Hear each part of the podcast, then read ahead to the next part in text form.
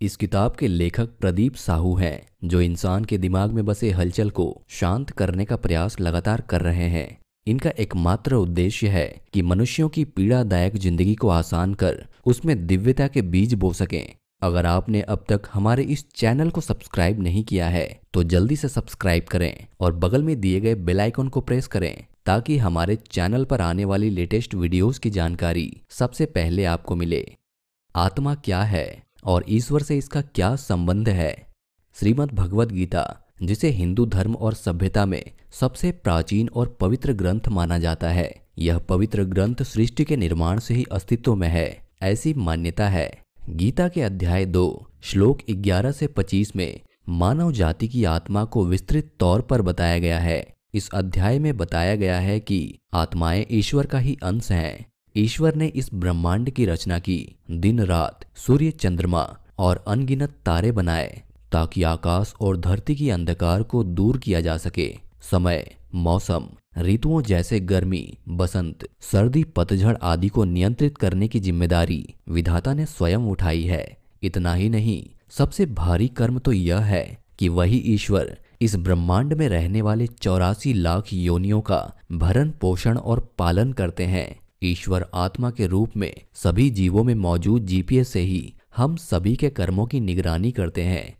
हमारे सभी अच्छे बुरे कर्मों का ब्यौरा उसी विधाता के बही खाते में दर्ज भी होता रहता है। ईश्वर की ही तरह हम सभी की आत्माएँ भी अदृश्य और निराकार होती है।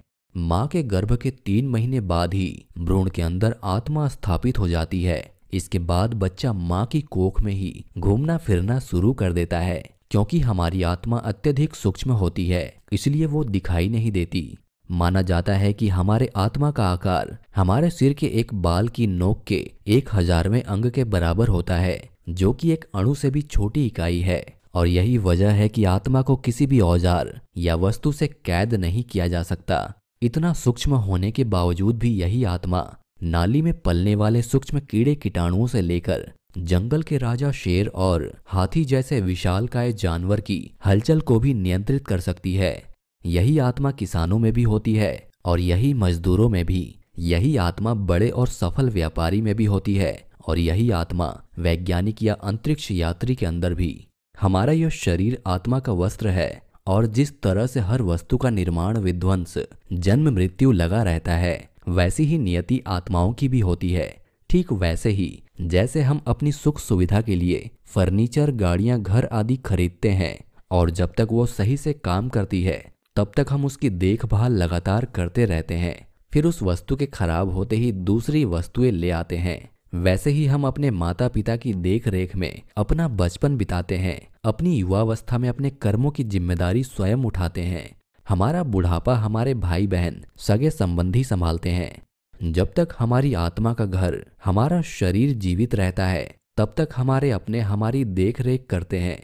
मृत्यु के पश्चात ही हमारा शरीर भी धीरे धीरे सड़ने, गलने लगता है। जब हमारी आत्मा शरीर को छोड़कर जाती है तो शरीर के अंदर मौजूद सभी कलपुर्जे अपना स्वरूप त्यागने लगते हैं। जीवन भर भौतिक सुखों के पीछे भागने वाली आत्मा फिर से एक नए शरीर की तलाश में भटकने लगती है। और पूर्व जन्म के कर्मों के अनुसार ही अगले जन्म में नया शरीर और दूसरी योनि मिलती है।